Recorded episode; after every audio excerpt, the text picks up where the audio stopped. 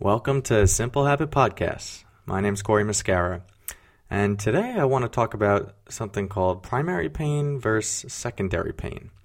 And before you turn this off thinking that, well, I don't have pain in my life, I really urge you to stay with me because the kind of pain that I'm going to be talking about is pain that everyone experiences in some capacity. And we're not just talking about physical pain, we're talking about you know, emotional pain, psychological pain, pain of um, feeling stressed, feeling angry, a, a breakup, grief.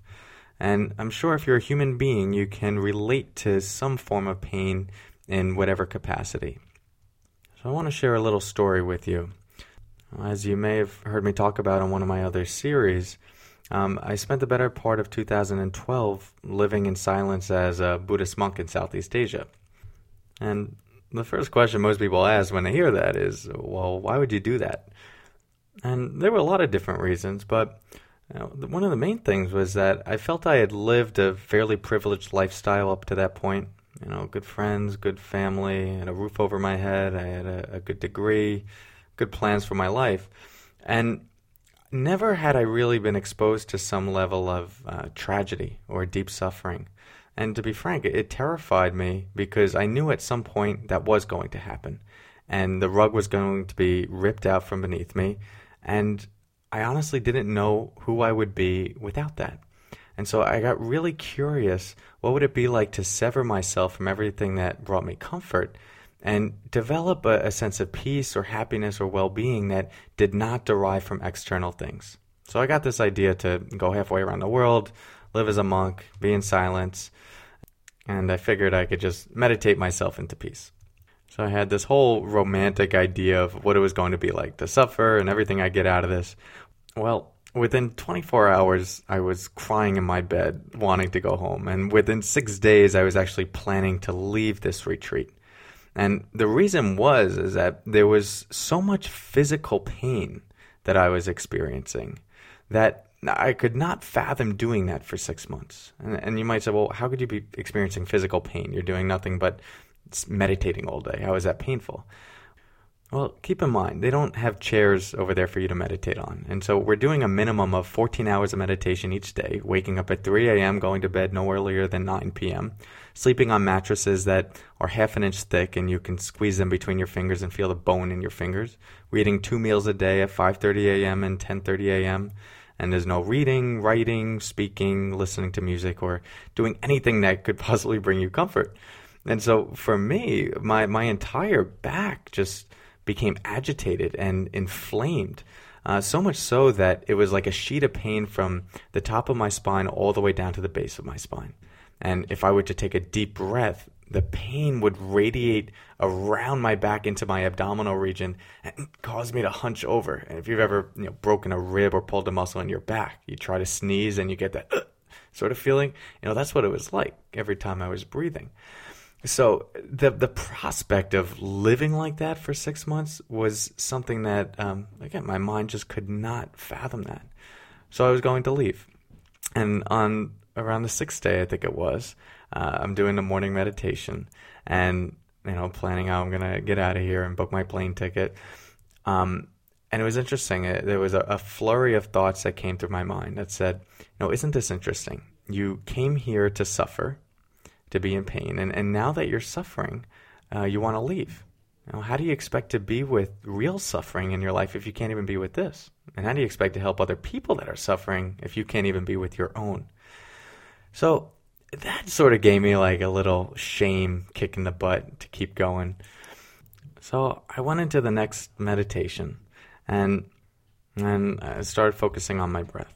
And now my teachers kept telling me to be present with the pain. You know, we'd get these two minute interviews with them every three days, and I would say, "Listen, I'm I'm in excruciating pain," and they would just say, "Well, be more present with it." And I'm like, "Dude, all I'm doing is being present with this pain. There's not an ounce of my awareness that is not focusing on this pain right now." So you know, I didn't think they knew what they were talking about. But anyway, I, I'm focusing on my breath. I'm like, "Be present with the pain. Be present with the pain." Focusing on the pain. As I do, I notice the pain gets worse. But what I also notice is that there was physical pain, but there was also these thoughts coming up that were taking the form of, why are you doing this? You should leave. This is a waste of your time. Your teachers don't know what they're talking about. What's wrong with your body that it's in so much pain? And on and on and on. And then what I noticed is each time those thoughts would arise, they would trigger an emotion, typically anger, frustration, doubt. And then I saw when those emotions kicked in, the physical pain actually got worse. I said, wow, this is really interesting. There, there's a link here. The pain comes up, then the thoughts come up about the pain, then the emotions follow, and then the pain is actually getting worse. I said, well, hey, you know, the physical pain is not something that I can control. But the thoughts and the emotions behind it, that, that is something that I can control. So I, I started playing around with, you know, can I watch these thoughts come and let them go without getting so caught up in the story around the pain? And when I did, when I just noticed the thoughts come and go, I noticed that they didn't trigger the same emotion of frustration and anger. And you know what? Then I noticed that the pain didn't get worse. And what was really interesting is over time, the physical pain actually began to diminish, and sometimes it went away completely. And so this was my first exposure to the idea of primary pain versus secondary pain. And it was the reason that I was ultimately able to get through the next six months. Now, the primary pain in this example is the physical pain. That is pain in my life that I could not control. The secondary pain was the thoughts and the emotions behind the experience, and that was something I could control. And so, as I said before, even though the story is about physical pain, is it really about physical pain? No, I mean, this is a metaphor for your life. You might not be dealing with physical pain, but think about the pain of stress. How often does stress come up and then you start beating yourself up over being stressed? thinking that there's something wrong with you. Or you start feeling sad or depressed, and you go into this whole story about, I'm such a depressed person. What's wrong with me? Why do I always get depressed like this? Or someone breaks up with you, and your mind goes into the story of, I'm always going to be single. No one loves me. I'm unlovable. There must be something wrong with me. Do you see the distinction there? You know, the breakup is the primary pain. It's not fun. I get it. But we have a choice after that. How will we respond? And often what happens is we add this other level of pain, secondary pain, that is unnecessary. So, one thing you might explore in your life is how often are you adding a layer of secondary pain? And what would it be like to not get caught up in that? To just be present with what's happening? And you might notice that it makes things a lot easier. And you know what else? you might notice that it makes the primary pain go away too. So try that out. Play around with it in your life. I look forward to talking to you next time. All right? Until then, take care.